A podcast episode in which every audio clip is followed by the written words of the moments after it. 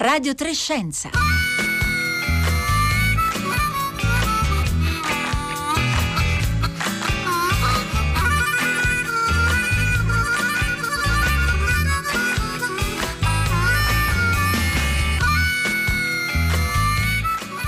11.31 minuti e 9 secondi in questo istante, benvenute e benvenuti a Radio Trescenza da Luca Tancredi Barone. Oggi, oggi vi vogliamo chiedere di pensare a chi lavora nel mondo della scienza, di immaginarvi queste persone. Che aspetto hanno? Sono persone alte, basse? Come hanno i capelli? Probabilmente ve li, vi immaginerete queste persone con il camice. Ecco, ma la vera domanda è adesso che ve l'ho chiesto, ve li siete immaginati maschi o femmine? E di che colore avevano la pelle? Erano eterosessuali o omosessuali? Oggi vogliamo parlare di tutti i pregiudizi o bias, come si dice in inglese, che abbiamo rispetto a come deve essere fatta la scienza, ma soprattutto ai pregiudizi all'interno del mondo della scienza rispetto a come devono essere gli scienziati o come gli stessi scienziati si immaginano che debbano essere gli scienziati. Ecco, perché la scienza è fatta da esseri umani e ciascuno di questi esseri umani ha il proprio carico di limiti, di pregiudizi, di visioni del mondo. 335 56 34 296 come sempre per mettersi in contatto con noi e dirci cosa ne pensate, chi vi eravate immaginati oppure come sempre Twitter e Facebook.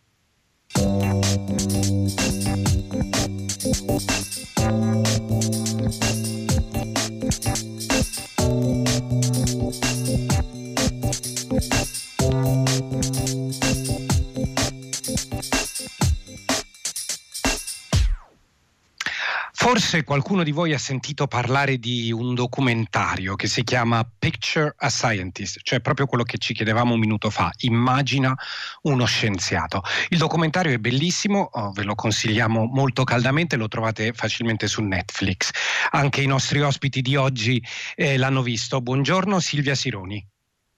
Buongiorno, buongiorno a tutti. Science Science Communication Manager del Helmholtz Centrum a Monaco di Baviera, nonché vicepresidente dell'associazione She is a Scientist, di cui parleremo fra poco, e buongiorno anche Alfredo Carpineti.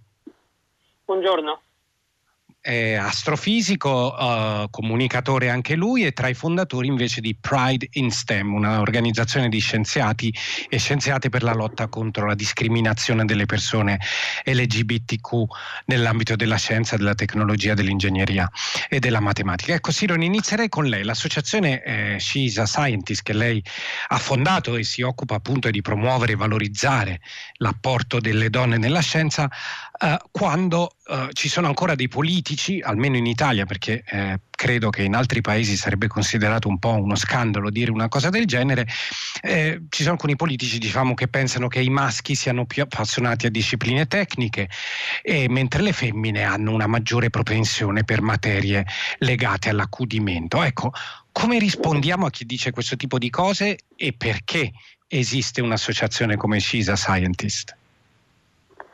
Allora, grazie per la domanda. Um, sicuramente da scienziata uh, mi viene da rispondere con uno studio scientifico. Uh, ne cito, cito, l'ultimo che è stato pubblicato, ma in realtà ce ne sono moltissimi che dimostrano come non ci sia una differenza biologica tra uh, uomini e donne per quanto riguarda la propensione a materie scientifiche.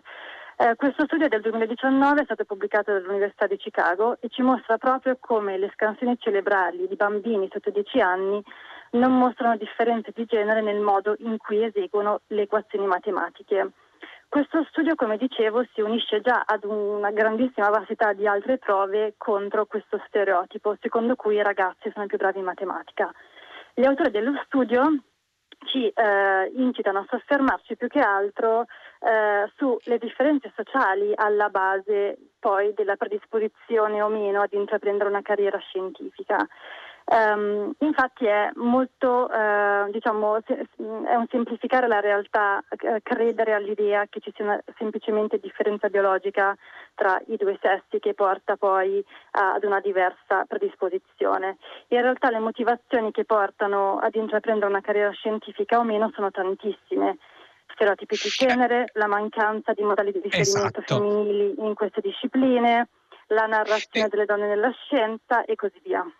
Esatto, il documentario che citavamo poco fa, Picture a Scientist, eh, racconta attraverso tre storie davvero molto indignanti eh, varie forme di persecuzione o aggressione verso le scienziate, da quelle più esplicite, diciamo così, la punta dell'iceberg, cioè l'aggressione fisica, verbale, il bullismo, a quelle un pochino più sottili, no? la parte invece nascosta dell'iceberg, i gesti, gli insulti, ma anche eh, la discriminazione attraverso l'esclusione sistematica, per esempio dalle riunioni, da, da email o magari magari eh, l'azzittire i contributi femminili appunto durante queste riunioni o l'allocazione degli spazi. Questa è la storia, diciamo, forse eh, più incredibile del, che racconta questo documentario e naturalmente la uh, in, in, questione eh, molto conosciuta della differenza fra, i salia, fa, fra salari eh, per le donne e per gli uomini. Eh, lei citava già alcune ragioni, Sironi, del perché questo potrebbe accadere quali sono diciamo, altri motivi che possono portare queste cose a succedere e quindi poi molte donne a decidere di abbandonare questo mondo così ostile rispetto a loro? Allora, sicuramente come dicevo le, motiva- le motivazioni sono veramente variegate. Eh, come dicevo prima, possono essere stereotipi di genere che sono introiettati nella nostra società eh, o anche le politiche sociali chiaramente che sono più o meno favorevoli ehm, alle donne e permettono più o meno alle donne di intraprendere e andare avanti eh, nella loro carriera.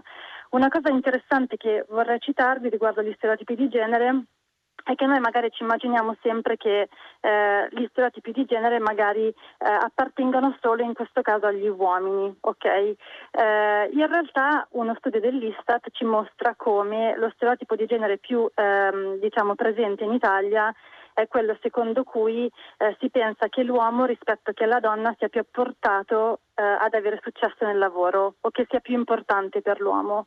Il dato sconcertante è che sono più le donne rispetto che gli uomini ad aderire a questa convinzione. Questo per dire che lo stereotipo di genere deve essere distrutto non solo eh, tra gli uomini, ma molto anche tra le donne che hanno proprio introiettato questi stereotipi. Nel film si vede infatti una ricercatrice che eh, fa fare ai propri studenti eh, un test psicologico che si chiama Implicit, Association Test che è un test di valutazione nel campo della psicologia che va a, rive- a rilevare la forza di, dell'associazione subconscia di una persona che va ad associare due, eh, due oggetti nella propria memoria. Ad esempio, uomini con materie scientifiche è un'associazione implicita che la nostra mente fa. Eh, se avete tempo vi consiglio di provare anche voi a fare questo test, è un test di, dell'Università di Harvard che trovate gratuitamente online io stessa l'ho fatto convinta che non sarei stata diciamo, colta da, da, questo implicit bias, in realtà lo sono stata. Ho fatto ecco. il test specifico per, eh, che associava il genere alle materie scientifiche e dal mio test è venuto fuori che io associo più uomini a donne alle materie scientifiche. Ecco, quindi il, il, il bias implicito, il bias che abbiamo tutte e tutti dentro di noi è molto importante ed è un tema assolutamente eh, centrale eh, quando si parla eh, di questo tipo di tematiche, ma non è solo una questione eh, di genere e, ehm, e, qui vorrei appunto far intervenire al, Alfredo Carpinetti. Abbiamo letto ieri, e in questo caso parliamo di una discriminazione diciamo molto più esplicita, una notizia che ci permette di toccare un altro aspetto aspetto. La notizia è che la NASA sta seriamente prendendo in considerazione la possibilità di cambiare il nome del suo prossimo telescopio, quello che prenderà l'eredità dell'emblematico e anche iconico Hubble Space Telescope e, e che verrà lanciato quest'anno proprio. Questo telescopio finora, quasi vent'anni, si è deciso che si doveva chiamare James Webb e invece la NASA sta uh, uh, considerando la possibilità di cambiare eh, questo nome. Carpinetti, ci racconti perché sta succedendo questo? Questo e se lei è d'accordo oppure no. Sì, um, James Webb um, non è uno scienziato, era il direttore generale della NASA dagli anni del 61 al 68, quindi gli anni formativi della NASA per la corsa allo spazio e la preparazione eh, verso l'allunaggio del 69 e quindi quando nel 2002 avevano deciso di dare un nome eh, un po' migliore del Next Generation Space Telescope, il, il telescopio spaziale di nuova generazione, hanno pensato di, um, di dedicarlo a James Webb per il suo lavoro alla NASA. Quello che è trapelato negli ultimi, um, negli ultimi sei anni, dal 2015, è stato il ruolo di Webb quando lavorava al Ministero degli Interni eh, nel eh, il lavoro eh, vicino a McCarthy, che eh, forse lo conoscete come eh, colui che aveva questa caccia alle streghe comuniste negli Stati Uniti durante gli anni 50 e gli anni 60. Ma le streghe non erano solo comuniste, no? no, eh, in, in, inglese è Red Scare, penso che in italiano sia paura rossa. E c'era sì. questa simile idea di Lavender Scare, non c'è eh, una, una, traduzione in italiano. Uh, mia sorella, che è eh, appassionata di linguismo, mi ha detto di chiamarlo lo spettro violetto o spettro viola. Era questa idea di rimuovere dai um, posti di lavoro pubblici tutti gli, tutti gli scienziati eh, gay e bisessuali. E, ecco, quindi, eh, non solo diciamo scienziati la... e, e, persone che lavorano nei, nei servizi civili. Quindi la campagna diciamo, uh, che è, nata adesso nasce dal fatto che ci si è accorti appunto di questo passato omofobo di James Webb e molti scienziati molti scienziati non solo della comunità LGBT ma anche eh, molti altri pensano che non sia adatto diciamo, uh, dare il nome a un telescopio così importante di una persona uh, uh, diciamo, manifestamente omofoba. E, questo è un problema perché eh, le persone LGBTQ, esattamente come nella società, non sono benvenute, non sono benvenute eh, neppure nella scienza o comunque proprio come le donne devono farsi carico di gestire un carico molto più oneroso che i maschi bianchi eterosessuali. Eh, Carpinetti, lei che appunto ha fondato questa associazione, eh, che dati maneggia per, per argomentare diciamo, la difficoltà che vivono le persone eh, LGBT nel mondo della scienza? Beh, ci sono grandissime barriere, come, esattamente come abbiamo visto per um, l'identità di genere e come vediamo su uh, disabilità e come vediamo su uh, etnie e livello socio-economico ci sono queste barriere ehm, generali eh, per tutte queste eh, minoranze storiche, ma anche in particolare vediamo soprattutto che la maggior parte di scienziati LGBTQ, eh, questi qui sono dati degli Stati Uniti e del Regno Unito, eh, vengono esclusi da um, progressione nella loro carriera, eh, hanno meno eh, occasioni di eh, proseguire. Un, eh, un, terzo di fisici americani eh, LGBTQ eh, viene consigliato dai propri super, supervisor, da chi ha il potere nella loro carriera, di rimanere nel closet, di non fare coming out. E ehm, la cosa ehm, che rimane più um, per me dolorosa è il fatto che uno, scienzi- eh, uno scienziato LGBTQ ogni, eh, ogni cinque considera ehm, uscire dal, dal, mondo scientifico eh, durante la sua carriera. Ecco, al 335 56 34 296 i nostri ascoltatori e ascoltatrici eh, cominciano a rispondere, no? Quindi eh, c'è qualcuno che dice Elena Cattaneo, Ilaria Capo, mi sono immaginate loro. Invece qualcun altro dice ci sono cascata in pieno uh, maschio bianco uh, terribile. Ecco, uh, la, l'esercizio, insomma, questa specie di piccolo gioco che, che, abbiamo all'inizio un po' ha ottenuto il risultato che eh, volevamo. Un altro ascoltatore ci dice eh, immagino immagino gli scienziati come una comunità uh, variegata in tutti, in tutti, i sensi. Ecco, eh, mh, perché è importante eh, la diversità nel mondo della scienza? Una domanda per entrambi, ma iniziamo con, con Silvia Sironi. Eccoci, beh, sicuramente è importante la diversità perché eh, nel, eh, più persone eh, lasceranno il mondo della scienza, meno menti brillanti, meno menti brillanti la scienza potrà avere e meno magari scoperte verranno fatte. Eh, e sicuramente diversità significa creatività, significa un pensiero diverso, significa punti di vista diversi eh, che sono fondamentali per il procedimento della scienza. Una cosa che mi viene in mente è il problema della ricerca, ehm, della, della, dell'uguaglianza di genere nella ricerca e nella medicina. Eh, ci sono tantissimi studi che dimostrano come nel corso degli anni la maggior parte dei campioni eh, che sono stati presi in considerazione negli studi clinici erano di uomini.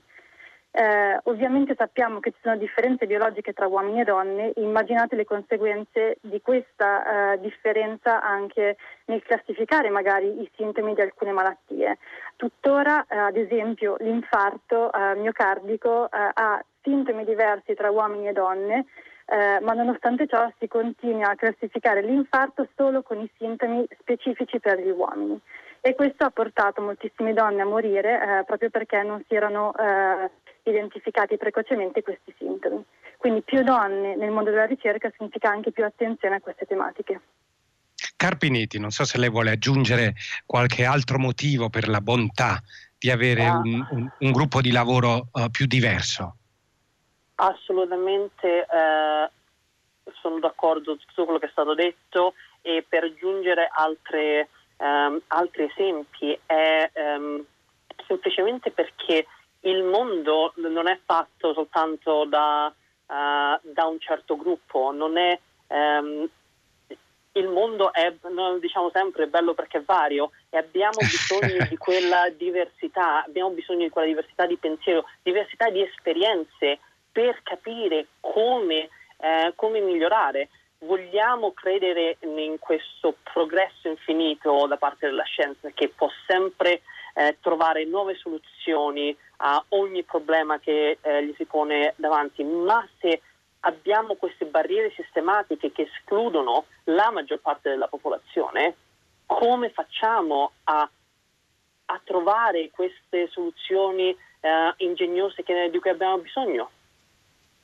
Certo, e ricordiamo anche sempre qui al 335, ce lo ricorda uh, Roberto in un, in un, messaggio, naturalmente che le responsabili dei calcoli per i lanci del Mercury della neonata NASA erano proprio donne anche nere e sono, uh, c'è anche un bellissimo film di cui abbiamo anche parlato molte volte qui a Radio Trescenza che racconta questa storia. Catherine Johnson, ultra centenaria, è stata l'ultima di queste protagoniste a morire proprio, credo, uh, l'anno scorso e ora vorrei fare ad entrambi entrambi una domanda, diciamo così, eh, delicata. Perché o quali sono gli elementi della struttura del mondo accademico che in qualche modo facilitano la discriminazione, il bullismo, eh, diciamo così, la, eh, eh la possibilità uh, o la semplicità con cui eh, eh, per esempio si può uh, esercitare violenza anche psicologica su, su, per esempio le donne o le persone gay o comunque le persone diciamo delle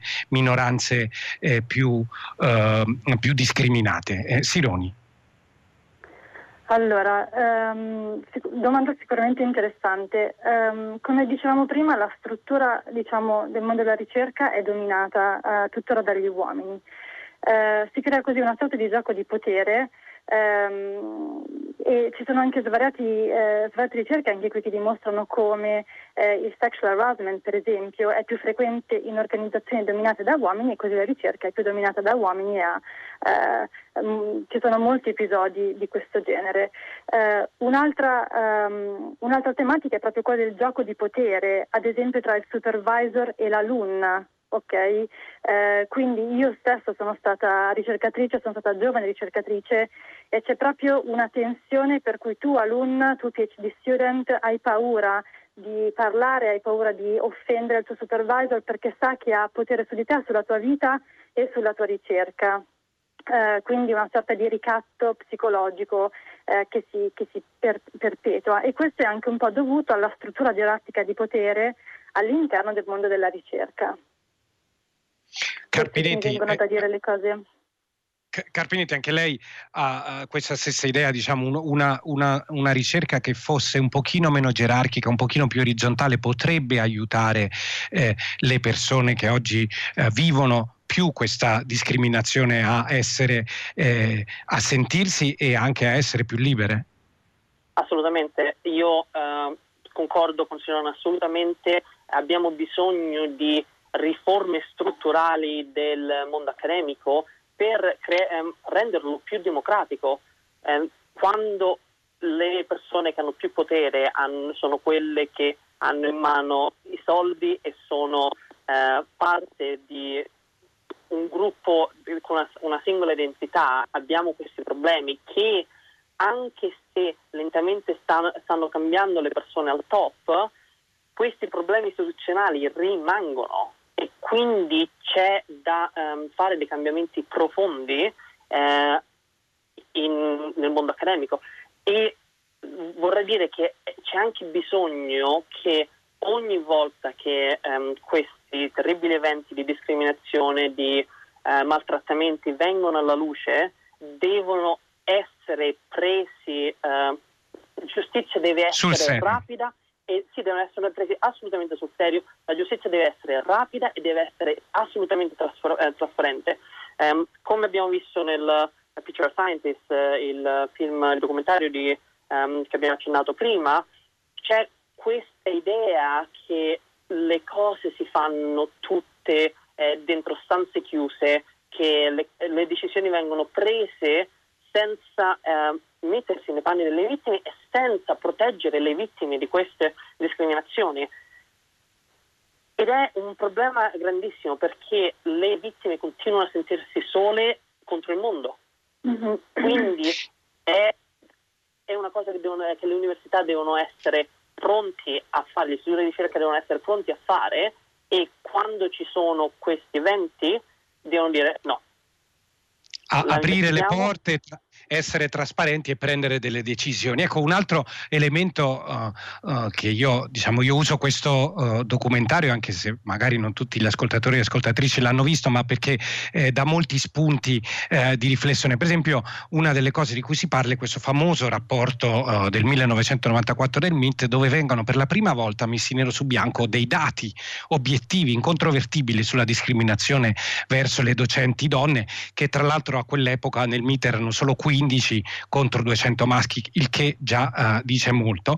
Ecco, uh, dopo aver uh, dato questo passo, dopo che queste donne si sono unite, si sono messe insieme, hanno collaborato, sono riuscite piano piano almeno a portare il tema a dibattito. Ecco, a entrambi eh, vorrei chiedere come si possono fomentare le alleanze delle ricercatrici o anche delle comunità marginalizzate come le persone LGBT, eh, come, come, possiamo fare perché eh, tutte insieme eh, e anche magari con qualche alleato uomo si riesca a vincere eh, eh, questo pregiudizio. Inizierei eh, da lei, Sironi, Silvia Sironi.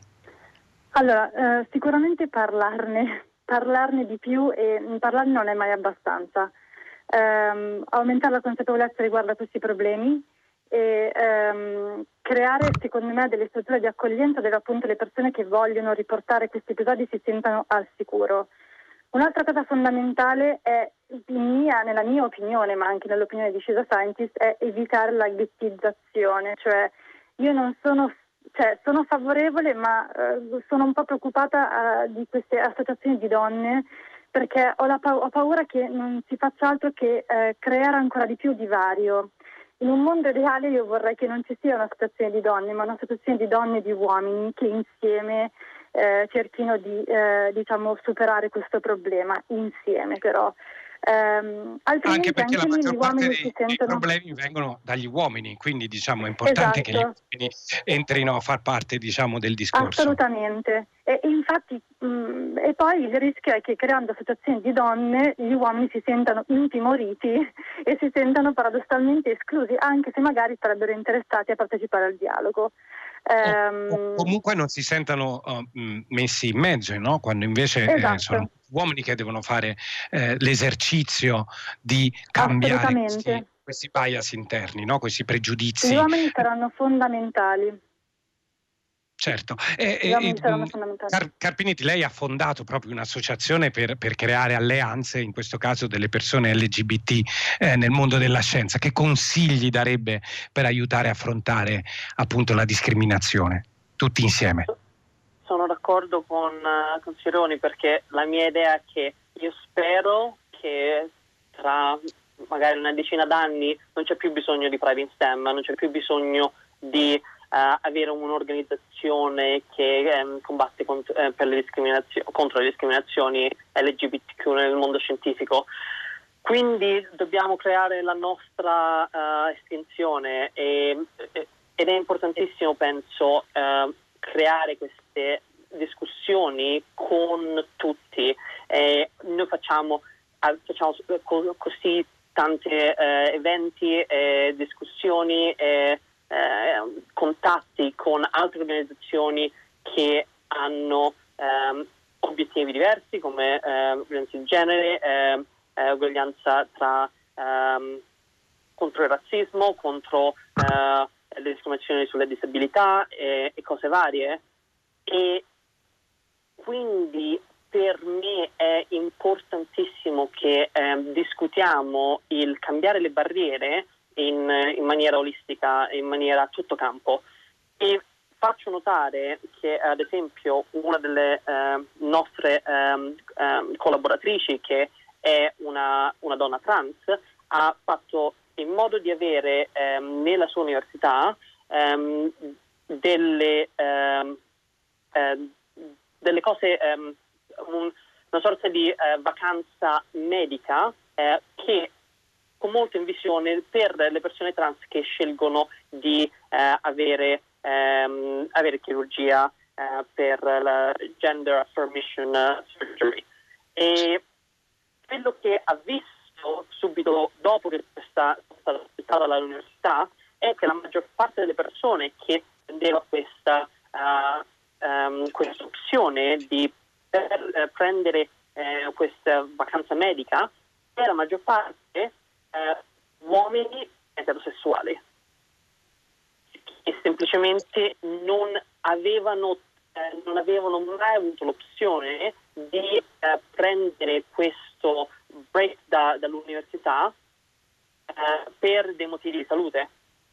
Quindi diciamo in qualche modo le iniziative che, po- che possono essere prese a favore diciamo, delle, delle, donne o delle minoranze molto spesso in realtà sono delle iniziative favorevoli per tutti, no? È questo che lei che sta cercando di dire. Quindi... Sì, assolutamente sono uh, iniziative. Eh, il problema è che noi pensiamo che queste barriere, queste barriere ovviamente sono barriere sulle minoranze, ma hanno delle conseguenze su tutti, perché se anche se, se anche un 10% delle persone in, nella vostra università eh, ha, è stata maltrattata, è stata, um, um, viene discriminata in qualche modo, anche nella maniera più leggera, non è un ambiente non è un ambiente positivo, non è un ambiente esatto. eh, costruttivo per nessuno e per fare della buona scienza. Grazie, grazie esatto. Alfredo eh, Carpinetti, grazie a, a, Silvia Sironi. Il test si chiama Implicit Association Test, ce lo, chiedono, eh, ce lo chiede un'ascoltatrice al 335 5634 296, lo metteremo sul sito, uh, non preoccupatevi, a me eh, non resta che salutarvi. Prima di chiudere volevo ricordare che il mondo uh, della cultura oggi è stato messo a subbuglio dalla notizia della scomparsa scomparsa di Roberto Calasso, presidente di Adelphi, una casa editrice importantissima e anche molto cara per chi ha a cuore la scienza, perché ricordiamo che la collana Biblioteca Scientifica dell'Adelphi annovera 65 titoli e 52 autori, se ne occuperà oggi Fahrenheit alle, alle 3 e a me appunto non rimane che ringraziare in redazione Francesca Boninconti e Paolo Conte, eh, in regia Cristina Faloce, la console a Roma Marco Cristilli, Radio Trescenza, lo ricordiamo è un programma ideato e pensato da Rossella Panarese, curato eh, da Marco Motta, da Luca Tancredi Barone, a me non resta che augurare una buona settimana a tutti voi e passare la parola al concerto del mattino.